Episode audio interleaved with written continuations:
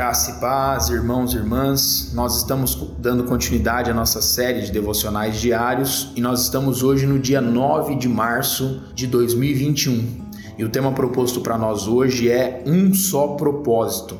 E o texto base se encontra lá em 1 Coríntios, capítulo 3, o versículo 8, que nos diz assim: Ora, o que planta e o que rega são um, mas cada um receberá o seu galardão segundo o seu próprio trabalho. Irmãos e irmãs, Jesus comissionou todos que fazem parte do seu corpo para a sua obra.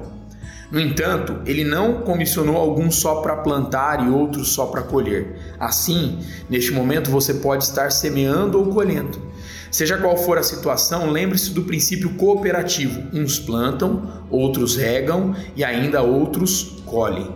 De acordo com Paulo, o que planta e o que rega são um, ou em outras palavras, o que planta e o que rega tem um só propósito. Demos graças a Deus porque aqueles e aquelas que vieram antes de nós e por aqueles e aquelas que ainda virão. E nos alegramos em fazer parte desse grupo abençoado de homens e mulheres que Deus convocou para trabalhar na sua lavoura.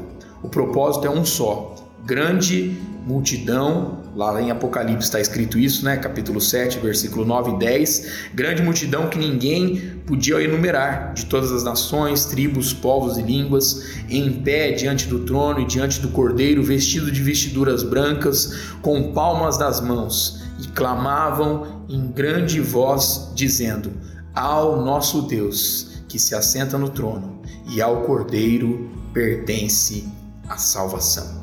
Que a nossa oração hoje seja: Jesus, seja no semear ou no colher, ajuda-nos a sermos sempre servos e servas, gratos e cooperativos, né? Que possamos almejar cumprir o propósito de continuarmos alcançando vidas para ti e para o teu reino.